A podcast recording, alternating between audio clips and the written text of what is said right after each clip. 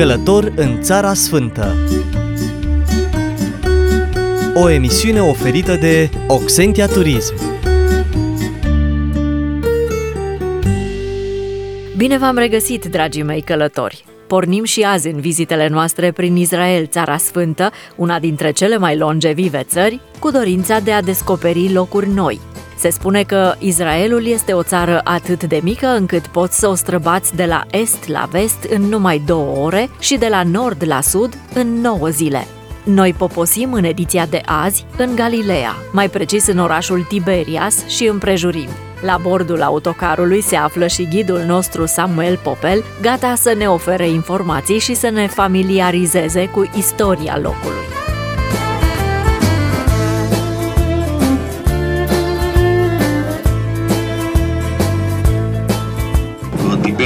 Orașul întemeiat de Irod Antipa, e aproape tot orașul sub cota zero. Este în ceața asta deasupra lacului și sus se vede înălțimile Golan. Și este important de remarcat de asta să faceți comparația că drumul care îl face Isus de la Nazaret când se îndreaptă către zona asta, este în, în coborare și noi vorbim de, să mă exprim, parcă începe activitatea lui de propovăduit în zona asta. Coboară de la Nazaret, loc unde a copilărit și activitatea lui se întinde mai mult aici, centrul de activitate fiind la zonele ăștia, la Muntele Fericirilor, la Capernaum, începe să strânge și majoritatea ucenicii de aici, de la zonele ăștia. De fapt, are ucenici de la Cana Galilei, are ucenici de la Betsaida. Poate singurul ieșit din comun dintre ucenici care nu vine de la zona asta o să fie Iuda Iscariot, care el provine de la munții Iudea. De la adâncimea lacului urcă mai târziu către Ierusalim. Chestia asta de urcare, de urcare este, este un verb că, de exemplu, în evraică, când spui că un uh, evreu care s-a născut în România sau în America America sau dacă s-a născut la Himalaya, când ajunge la Țara Sfântă și în special când ajunge la Ierusalim, se numește Alia. Nu este emigrare, că te muți de la un loc la altul, ci urci. Și e vorba mai mult la sensul înălțător, sufletesc. Asta este ideea. Așa că de la adâncimea lacului, cu toate că majoritatea minunele ia loc aici, la Ierusalim, el urcă unde mai puține minune. Dar vorbim de sfârșitul perioada lui de propovăduință aici și finalul, răstignire. Totul se face într-o urcare și dacă să vină oameni de la munți mai înalți decât acest de la Ierusalim, care muntele templului acolo este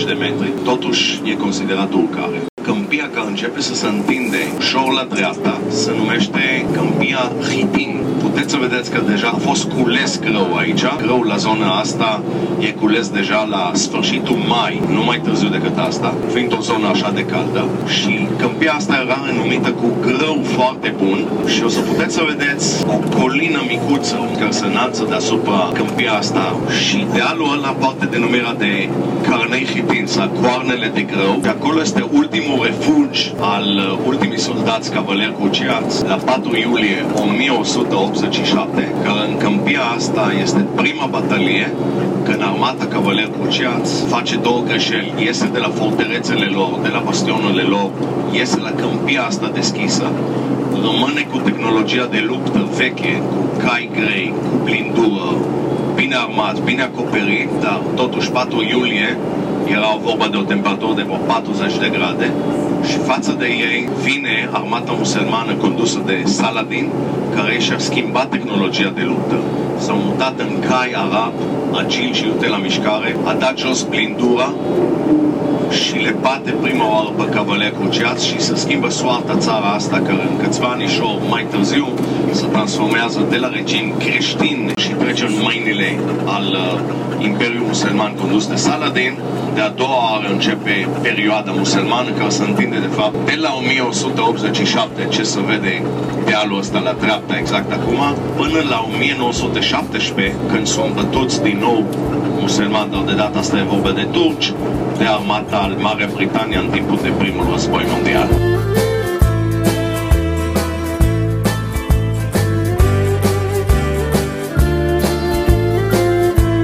Oraș cu aproximativ 4.000 de locuitori, Tiberias este un oraș istoric și turistic, dar și o stațiune balneară celebră pentru izvoarele calde și efectele terapeutice, unde plouă cel puțin 50 de zile pe an și unde în timpul verii sunt minim 20 de grade Celsius. După ce ne-am familiarizat cu acest oraș, pornim spre următorul nostru obiectiv turistic, Muntele Tabor, care, deși nu este amintit în Sfânta Scriptură cu acest nume, pe înălțimile lui a urcat Domnul Isus împreună cu Petru, Iacov și Ioan pentru evenimentul cunoscut sub numele de schimbarea la față. Până acolo însă admirăm peisajul și alte obiective cu semnificație.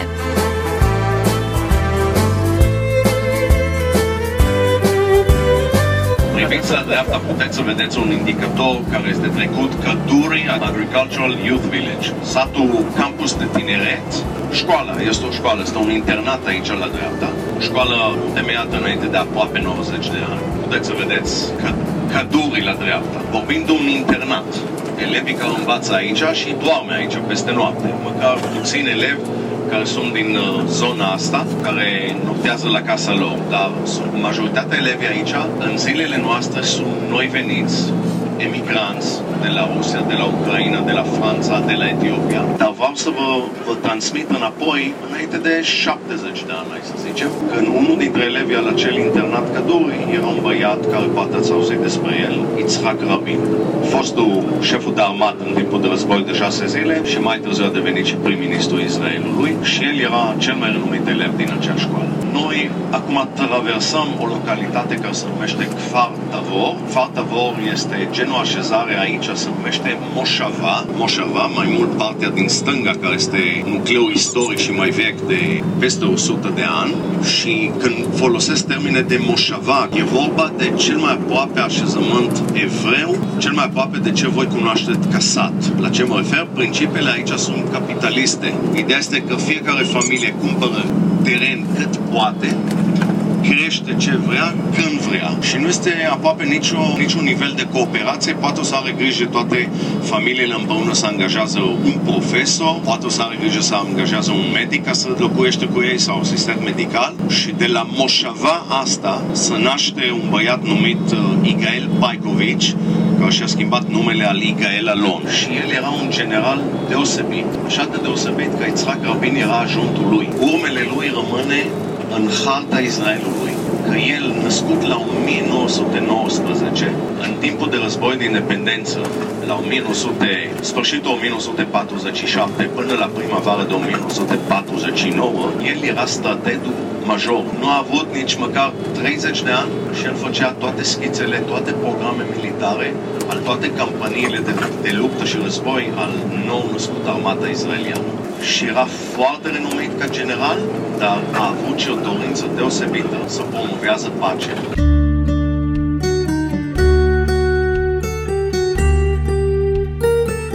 Călător în Țara Sfântă O emisiune oferită de Oxentia Turism Timpul trece și mai avem o distanță mică de parcurs până ajungem în vârful muntelui, așa că ghidul nostru ne mai oferă câteva informații despre ceea ce vom vedea acolo și vom asculta și o piesă muzicală în limba ebraică. Tabo e un munte, din punctul nostru de vedere, este destul de înalt, are 588 de metri. Eu cred că pentru voi români e un deal micuț. Urcăm acolo sus, la muntele Tabor către mănăstirea franciscană. Tragem o privire de pe muntele Tabor către toată Galileea. E o biserică destul de mare, chiar este o bazilică. Sunt acolo două capele micuțe, una dedicată la Ilia Tezviteanului sau Teșpitul și una dedicată lui Moise, cei care erau prezenți în timp că ia loc schimbare la față.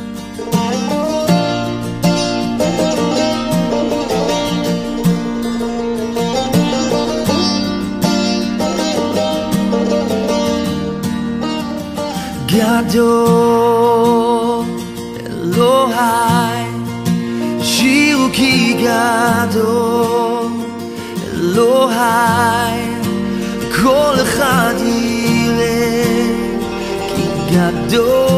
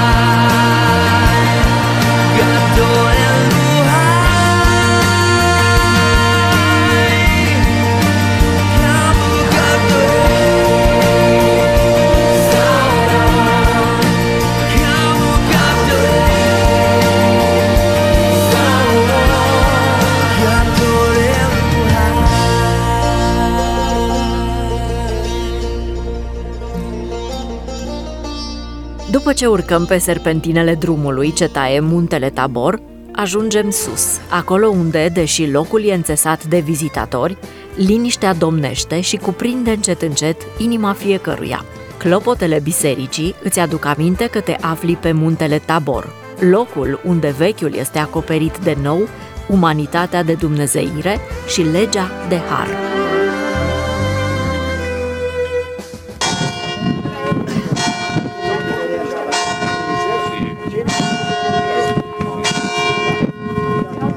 Muntele Tabor, înălțime de 588 de metri, cel mai înalt munte din Galileea, partea de jos. Biserica și mănăstirea vorbim doar de la mijlocul secolul 20. Muntele a fost împărțit în două, hai să spunem, vârful, vârful muntele aici la catolici, dincolo dacă priviți acolo se vede biserica greco-ortodoxă. Dacă vedeți direcția aia către nord-vest, hai să spunem, reușiți să vedeți un oraș care este acolo. Se numește Ein el Mael, este orașul care parcă se varsă de la vârful muntele către jos.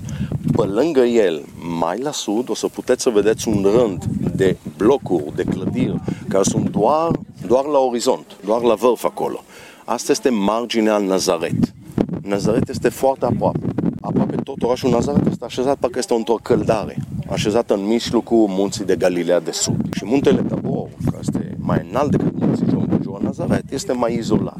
Poate cel mai important este câmpia care o vedeți în direcția asta, care este, se numește Câmpia Israel sau Dumnezeu însemințează și vorbim de câmpia așezată în mijloc. Munții Galileea, fața de nord, unde ne aflăm noi acum, munții Samaria către sud, muntele Carmel către vest și aici unde puteți să vedeți sunt anumite coline și la un moment dispare pământul. Din ce cauză dispare pământul? Că este coborarea aceea abruptă către Marea Galilea și mai departe către dreapta, către sud, Valea Râului Iordan. Așa că aici este câmpia Israel, care în direcția aceea, către sud-vest, vorbim de o porțiune al câmpiei Israel, care primește încă o denumire. Țineți minte cum a sus, muntele măslinilor mare și se întinde, o porțiune dintre el primește denumirea de muntele Scopus datorită că a venit acolo cavaler cu ceea ce au văzut pe cetatea. Așa că și câmpia Armagedon, care voi o cunoașteți,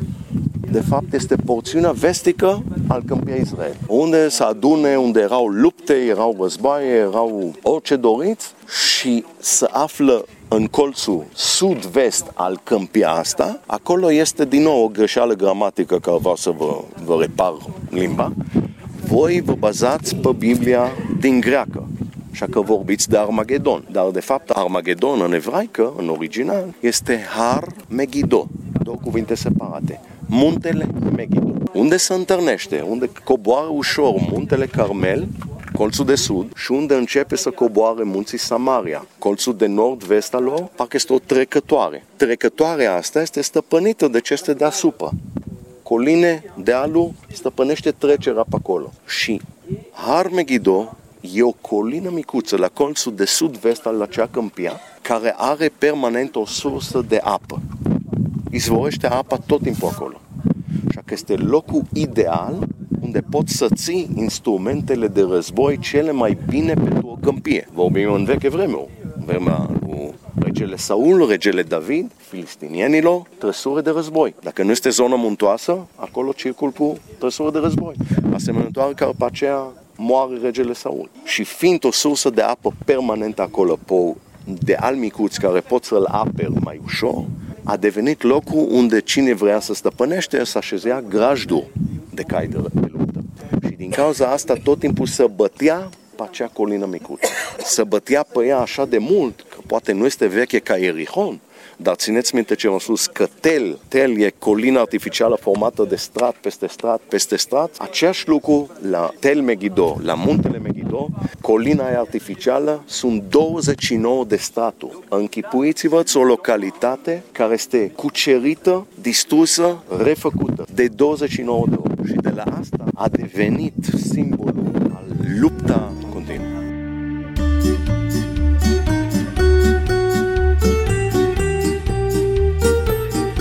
Așadar, un deal cu o formă frumoasă, izolat de restul munților, pentru că este mai îndepărtat. Îți atrage atenția pentru că este și un loc cu o încărcătură istorică, pentru că aici au avut loc luptele duse de Gedeon, Debora sau Barak. Era un punct central. Nu este un cartier de locuințe pentru că doar la poalele lui locuiau oameni, dar din orice direcție te-ai uita din câmpia Israelului, muntele Tabor este vizibil. Călătoria de azi se apropie de final. Data viitoare vom rămâne pe muntele Tabor pentru a medita asupra evenimentului ce a avut loc aici atunci când Domnul Isus a poposit împreună cu Petru, Iacov și Ioan. Sunt Lucia Machidon și până la următoarea noastră călătorie radiofonică în Israel, tuturor vă spun shalom!